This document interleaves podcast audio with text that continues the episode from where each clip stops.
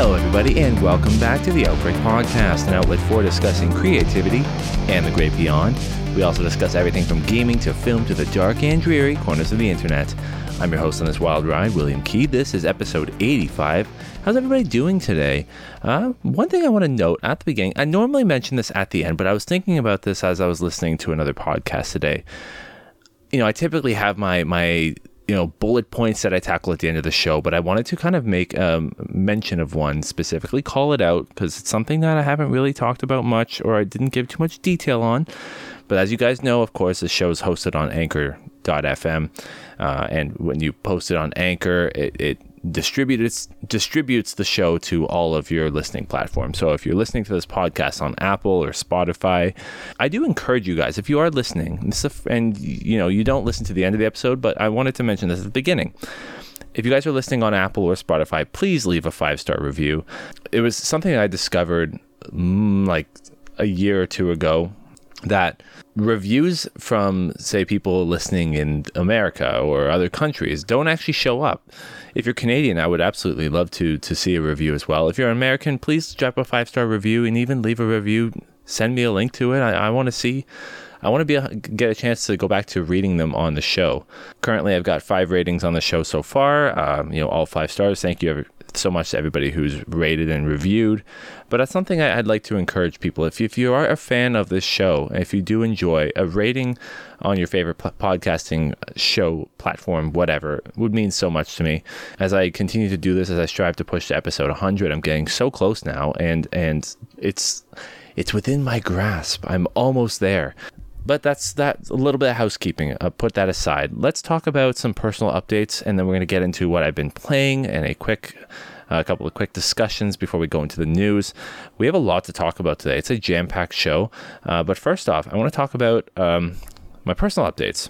It's not often that I get to send Finn away for the weekend. Most of the time it's either myself or Sam is watching Finn at home, or we leave the camera with her parents. But we decided to send Finn away to my sister-in-law's house for the weekend so that Sam can attend a rugby event, as she was finishing her rugby season this summer.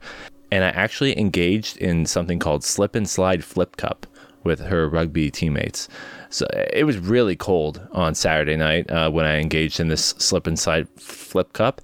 There were people on her team that, with their sort of muscle mass and their dexterity and I guess physical endurance, can slide across a slip and slide like a bunch of penguins. I, for one, got on this slip and slide, and I only made it about halfway, and I had to sort of swim the rest of the way.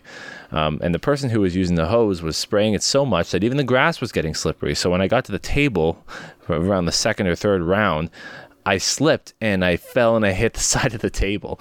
People actually thought I hit my head off the table, but that is not true. I hit my hand on the table. I came very close. And there was even one point that I royally fucked up, because one person was coming back from my team and I didn't even recognize. I've completely forgotten they were on my team. I guess that shows just how much I was drinking that night. So I went and then I stopped and I'm like, wait, he's not on my team. And then I'm like, wait, he is on my team. So I did this little dance before I entered the slip and slide and fell on my ass, and I had to basically get a running start. Thankfully I didn't break any bones that night, because I feel like every time I do a slip and slide, and that's not often, I think I can count maybe on 2 hands how many times I've done a slip and slide in my life. I feel like it never ends well. There's always a cut, a scrape, a bruise, bumping into somebody not unintentionally. Yeah, the fact that I hit the table with my hand, it was a close call. It could have been my face. That probably would have ended bad. So that was sort of a fun outing that we had last weekend. I do want to go over a couple of things that I've been playing and watching. As I probably mentioned last week, I actually don't remember if I mentioned last week, I did go back to the library, re-rented God of War as well as 2 other games. So I'm pushing through on God of War. I think I put another 10 to 15 hours into this game. This game is way longer than I was expecting. But I'm really, really enjoying the story, and I'm really enjoying the combat. As frustrating as it can be sometimes, I'm grasping the concept of the combat, and I'm having a lot of fun with it. And I'm having a lot of fun with a lot of the abilities that you get, some of the chest armor, waist armor, talismans, and then special abilities that you can unlock for both your character and Atreus as you go and progress throughout the game. I'm sort of nerfing Atreus, because I'm finding that he is sort of my his character is supposed to play as a distraction. You know, your one control of Atreus is on the square button on PlayStation because it's a PlayStation game. And so I'm using him as sort of a distraction, and anybody who I'm looking at and I press square, he automatically shoots him with an arrow. And he seems to, unless he gets caught in combat where he's caught by somebody, he's relatively invincible. So I'm using that to my advantage, and also sort of I'm loving the sort of tuck and dodge roll mechanics of the game as well. And I'm absolutely loving this whole like throwing the axe and retrieving it like Thor's hammer thing. Like I'm trying to use that wherever I can. For shielded enemies, for example, tossing the axe just to the left of them, moving in line with the enemy and retracting it so it's hitting them in the back. It sort of takes them off of their defensibility and allows me to kind of go in for the kill. Otherwise, using Atreus, and he has either like light arrows or shock arrows that he can sort of penetrate their defenses that way. Number of different ways to play this game, and the enemy variations are stunning. You know what I mean? There's a ton of different enemies, different ways to sort of fight different types of enemies, big enemies, small enemies, and then different mini bosses that you come across in the world. Having a lot of fun. I am hoping that I can finish God of War before I return it at the middle of September, so I can start one of the other two games that I rented, which were Persona 5 or Days Gone. According to my last poll that I did, it was tied 50-50 between Days Gone and Persona 5. I might lean into Persona just because it is a game that I don't normally tackle, and it was another game, like, of course, that I rented on a whim. Much like when I rented God of War the last time, I had also rented Kenna Bridge of Spirits, but I never got around to that one. So I think I might actually pop Persona 5 in next. I do want to talk about a couple of shows that I've been watching. Quickly, I want to mention I started on Netflix Harlan Coben's The Stranger. And I'm not very far into it, so I don't have a lot of thoughts on it. It is a very obscure show about a character played by Hannah John Kamen, who's known as a stranger, who has this sort of like mysterious backstory. She seems to know a lot of things about certain characters in this town and is kind of giving them all this information. And is going on a bit of a mystery, and these characters are then, you know, thrust into not really knowing too much about their current situation.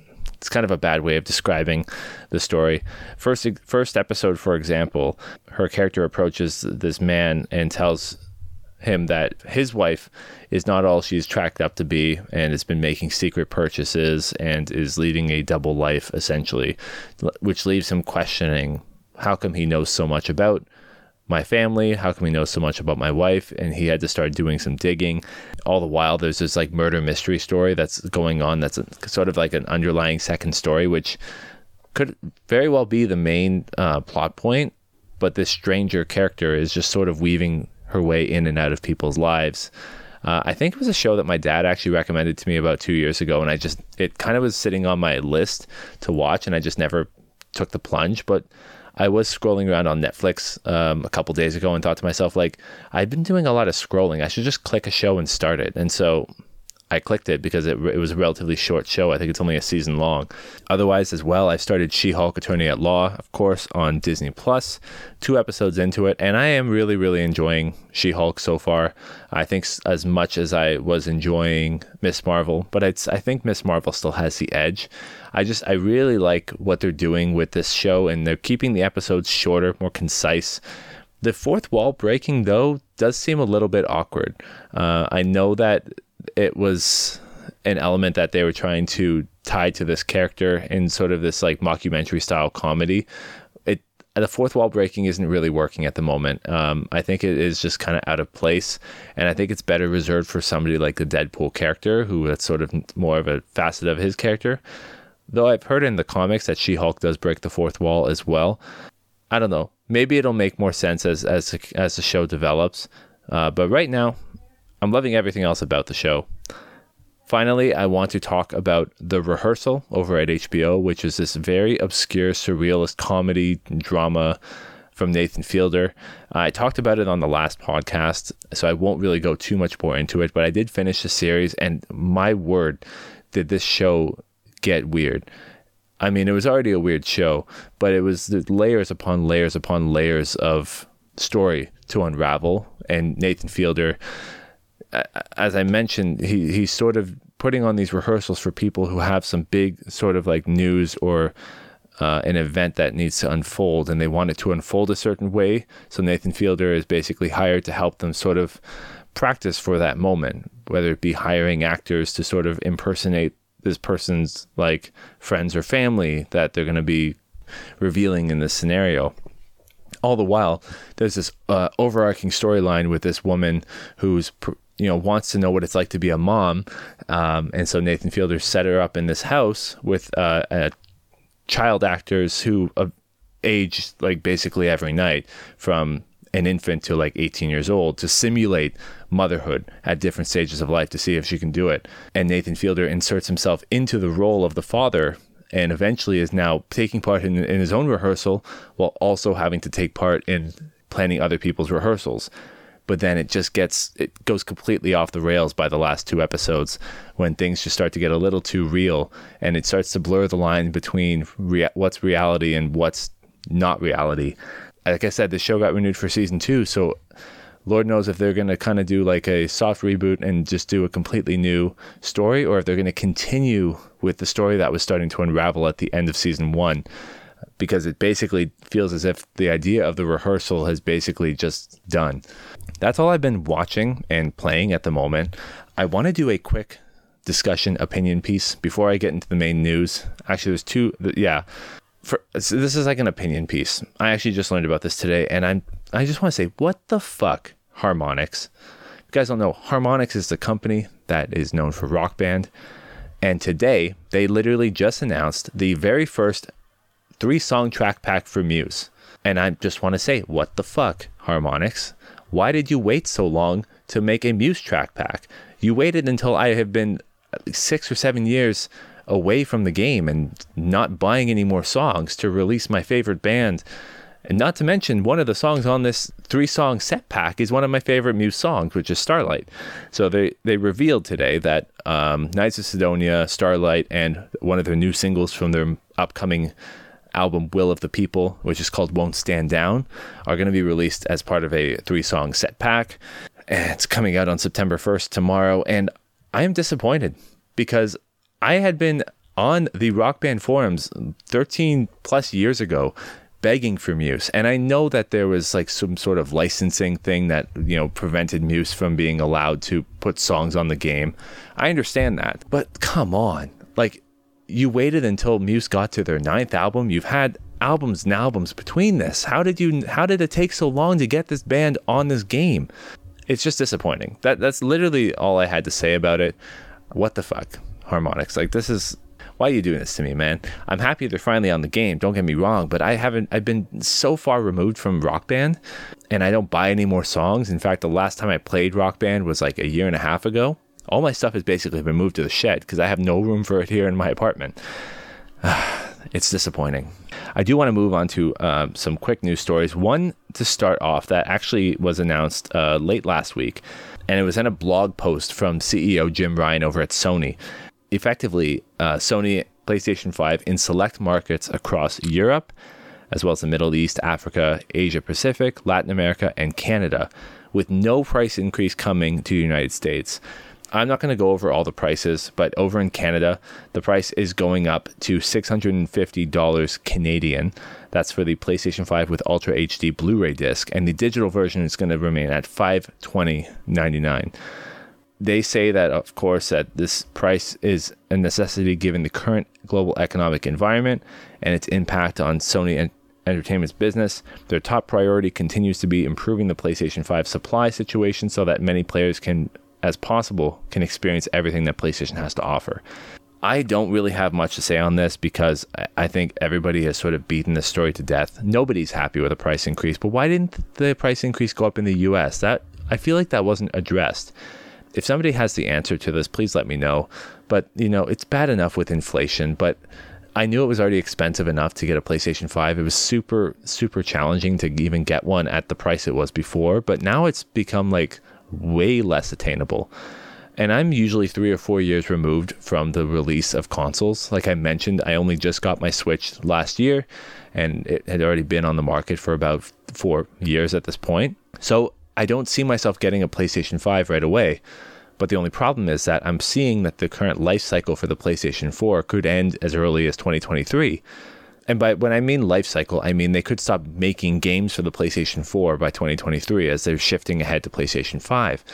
But what's going to happen if they don't catch up with the supply chain issues, and then they're releasing all these games to the PlayStation 5, but then there's a huge market of people who are still on PlayStation 4 that can't access these games? I think that they're hoping that the price increase will deter people from purchasing PlayStation 5s while they catch up to the supply chain.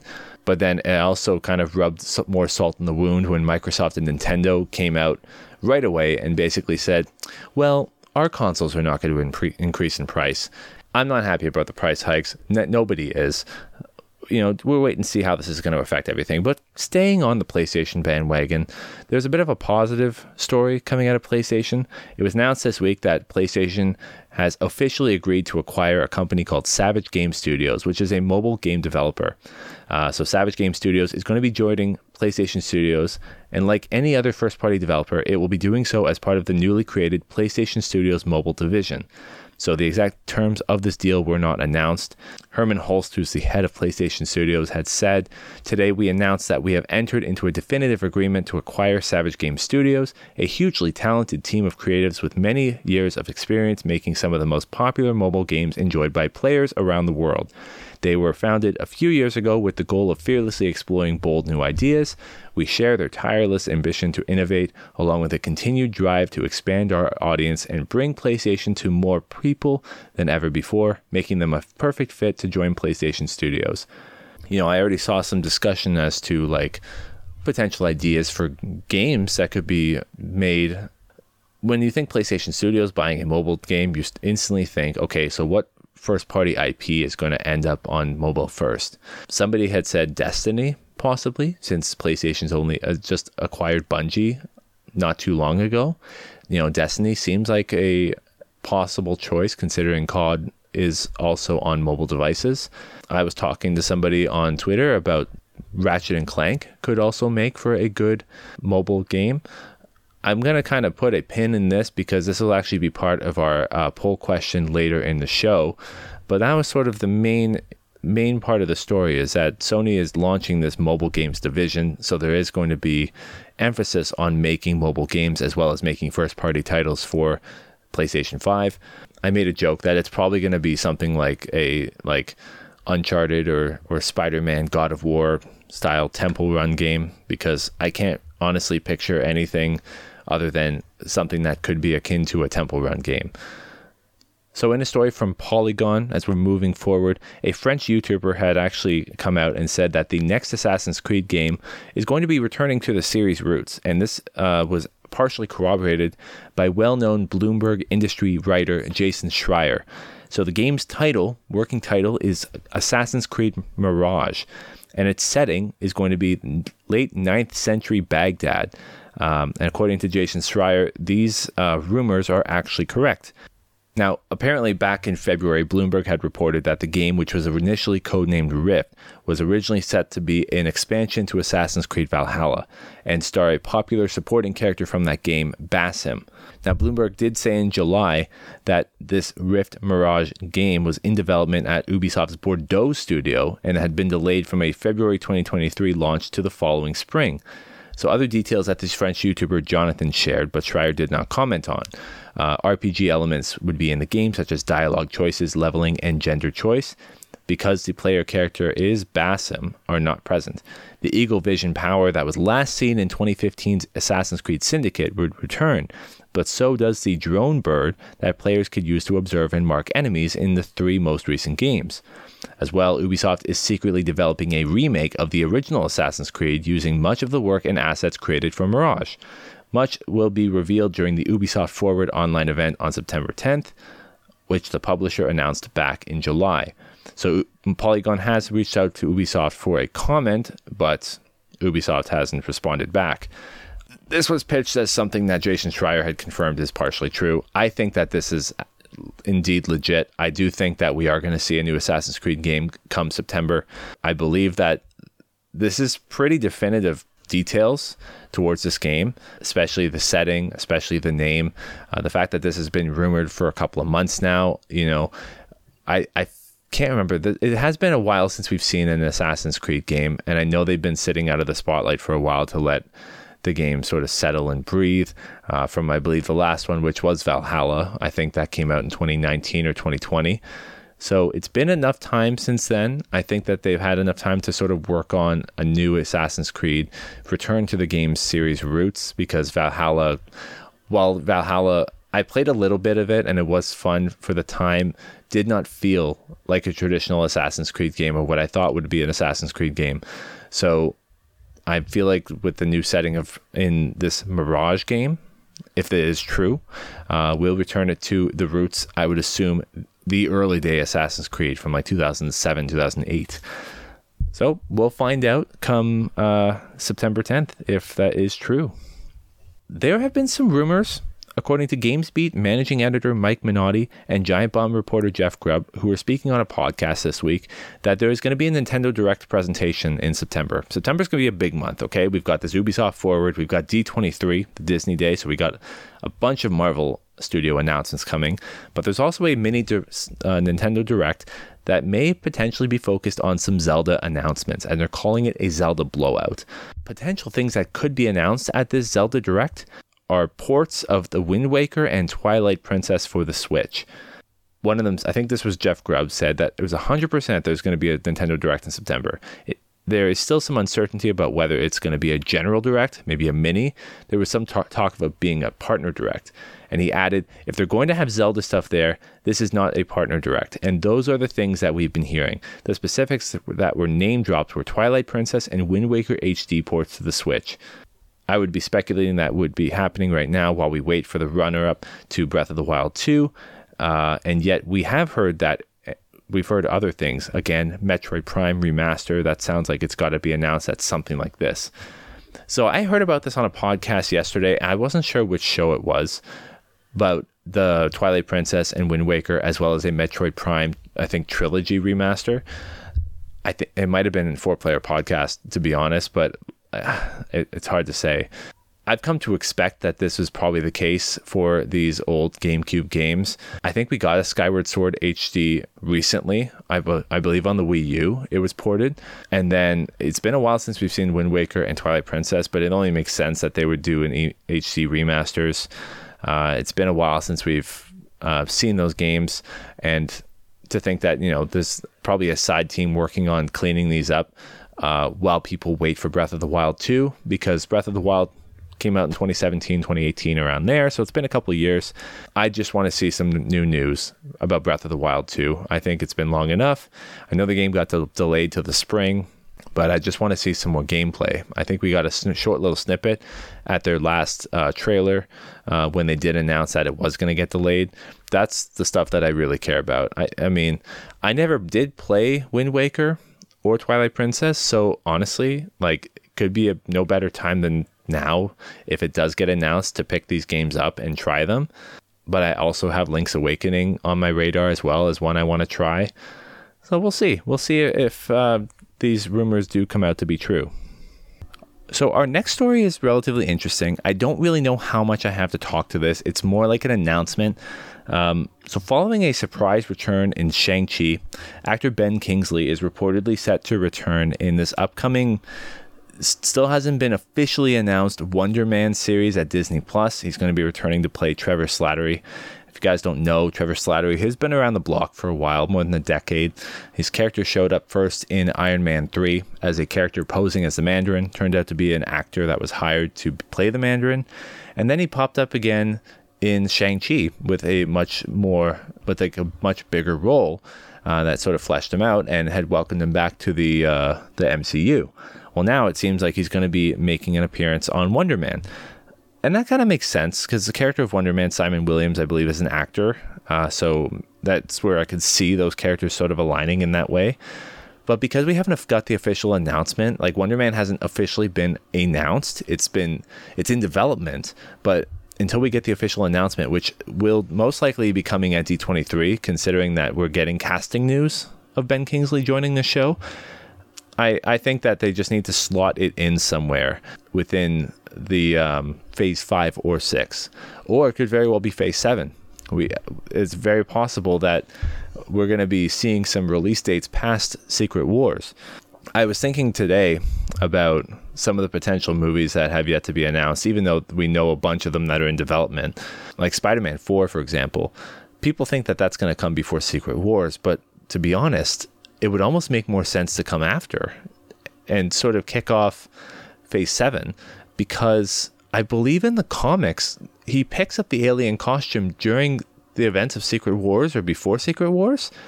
And because we know that now the Venom symbiote exists in the MCU following No Way Home, I feel like that story shouldn't get picked up until one of the Avengers films, where Spider-Man may make an appearance. He might pick it up and it be part of the story. And then, you know, with the Fantastic Four being in the MCU, they could sort of help to sort of identify what it is, because I think they do so in the comics. I know, I'm sorry, I'm getting away from the actual like main story here. Like I said, I don't really have much to say to this. It's Ben Kingsley. Trevor Slattery is coming back. I liked him in Shang-Chi. I thought that his role felt appropriate for this universe. And considering that he was tied to the Ten Rings in Iron Man 3, it makes sense that he was brought back in for this film to sort of continue this character arc and see where he's been all this time.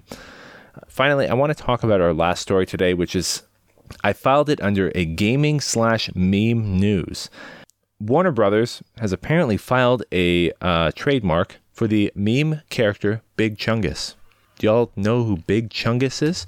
It's his meme version of Bugs Bunny that, with this trademark being filed, people are speculating that Big Chungus may be coming to WB's Multiverses video game.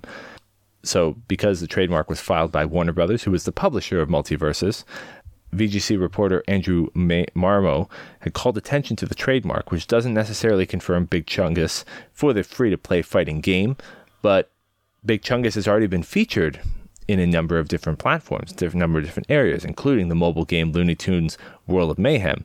So him popping up in Multiverses could very well be likely. I mean, you know, if you were to ask us 10 years ago if that'd be a case, probably not. But now you've got this game, Multiverses, which pits characters like Arya Stark against LeBron James, as well as, like, you know, Ultra Instinct Shaggy.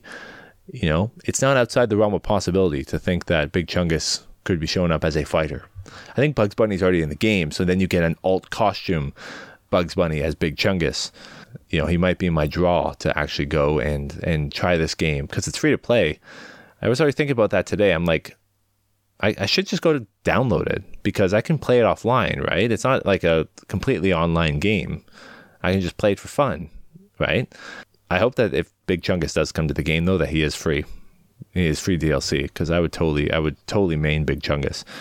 I don't know. I don't really have much else to say to this story, unfortunately. It's just funny. It's funny that it was actually the first story that I found this week that added to the lineup, and so I'm like, hell yeah, I'm going to talk about this. I was really hoping that other stories would come that were more important than this one, because I would have hated for this to be the top story of the day. But here we are. We are coming to the end of the show, and I want to go over our responses from last week's poll question. I have been off base before. You know, I'm not perfect. I am not a perfect man. That's why I host a show. And my thoughts are not gospel. I don't ever want you to listen to my opinion and say, well, that is the correct opinion. That's because it's just an opinion. The reason why I say this is because on last week's show, I made a bold claim stating that I thought that more people were going to say that they were not excited for HBO's The Last of Us television show. As I did ask in my question from last week, do you think HBO's The Last of Us show will be any good? I thought it was going to lean heavily to the no side, because I thought people were going to be much more in line with the game and did not want to see a video game adaptation. I was wrong. I was very wrong. With 10 votes on @WillKey, everybody said yes. They were excited for the show. I'm like, where did these people come from? There's seriously nobody here that thinks that's going to be like dog shit. Maybe it's just that I don't have enough faith in my audience, and I apologize for that. I apologize that I did not, in good faith, believe in you guys. You know, next time, maybe I'll stick a little more closer to the middle. as I typically tend to do, as I'm supposed to remain somewhat unbiased in a lot of these situations, as I'm coming at this from a journalistic standpoint. I am excited for The Last of Us show, and I've mentioned this a couple of times in different episodes. I think that I just felt as if maybe I was the only one that was excited, but I guess not. I mean, I guess everybody's excited. I mean, what's not to be exciting? It's HBO. It's Neil Druckmann is basically producing it. He's like an executive producer, I believe, on the show, and he's the creator of the game. So how is this going to fail? The only way it's going to fail is if it's got poor direction and poor script. But if it's based around the first game, I don't see how it could fail. The only way it could fail could be if it does get renewed for season 2, and then they got to kind of fill in the gaps between Last of Us 1 and 2. That's the only way I can see. But that's the future. Let's worry about the now. You know, this show's going to drop sometime next year, and it'll drop. It'll be pretty good success. I feel like it will turn more people on to The Last of Us than ever before. So we'll see. Now my new poll question for this week is four-way answer. It could go any way, but feel free to comment too on the poll question if one of these responses didn't show up here. The question is tied to the mobile division of Sony acquisition of Savage Game Studios. I wanted to ask you guys which Sony first-party IP would make a good mobile entry. So I chose Spider-Man, God of War, Ratchet and Clank, and Horizon. If you guys feel like Destiny would be, then throw Destiny in the comments. Like, let me know, and I'll read some of the responses on next week's podcast. As I mentioned, this question is now available on Twitter over at my personal Twitter account at Will Key, and the results of the poll will be read on next week's episode, as well as any comments or suggestions you guys may have. I will read whatever you guys throw in there. So let me know. I was going to place some bets, perhaps. I think that possibly Ratchet and Clank, only because the people I was talking to on Twitter, I think it was at Player 2, like the Player 2 podcast, had put Ratchet and Clank in. And as I sat and thought about it, I'm like, yeah, actually, Ratchet and Clank would make a good mobile entry. And because we haven't seen a Ratchet and Clank game since Rift Apart last year, I would like to see more Ratchet and Clank. I think it's the friendliest, probably most user-friendly game of characters that you could put on a mobile entry. So we'll see. We'll see what you guys think. So this brings us to the end of the show. Thank you guys so much for tuning in. You can head over to my blog, wkey.wordpress.com, where, when I remember to, I will post feature-length articles, news pieces, or general opinions on anything I find interesting. Problem with that is that I don't make myself a work-back calendar or schedule, so I don't tend to write much. Because of my full-time job, I'm writing all the time, so I don't usually have the energy. But I do promote the blog if you guys do want to tune in. I have a lot of old pieces, too, if you want to read, but check back like once a month or whatever. That's sort of my soft recommendation. I know I say it all the time, but I will try to bring myself to post more. I think I just need to set myself to a schedule. That's what I'm going to do. But over on social media, that's where I'm a little more active. So this podcast Twitter account is at Podcast Outbreak, but please feel free to follow me on my personal Twitter account, which is at Will Key. That's spelled with 2 E's. If you want to search me up on TikTok or search me up on Redbubble, where you can find 2 shirt designs, search at William Outbreak. As well, you can join my Discord server or subscribe to my Zero Video YouTube channel. I don't even know why I mentioned these 2 links, because they're not really that active, but both are available in the show notes below. As I mentioned at the start of the show, we are on anchor.fm/The Outbreak Podcast. This show can be found anywhere you listen to your favorite podcast. That includes Apple, Spotify, Google, Listen Notes, iHeartRadio, Amazon Music Plus Audible, TuneIn Plus Alexa, Castro, Castbox, all across the map. I do encourage you guys, if you can and you're listening to this, please leave a 5-star review. Let me know why you like the show, whether it be my dry sense of humor or my witty banter, my cool, calm demeanor, or as Josh from the formerly Minus Morning Show used to tell me all the time, the golden voice. I think I just play it up now, because he stroked my ego so hard that I just exploded all over the mic.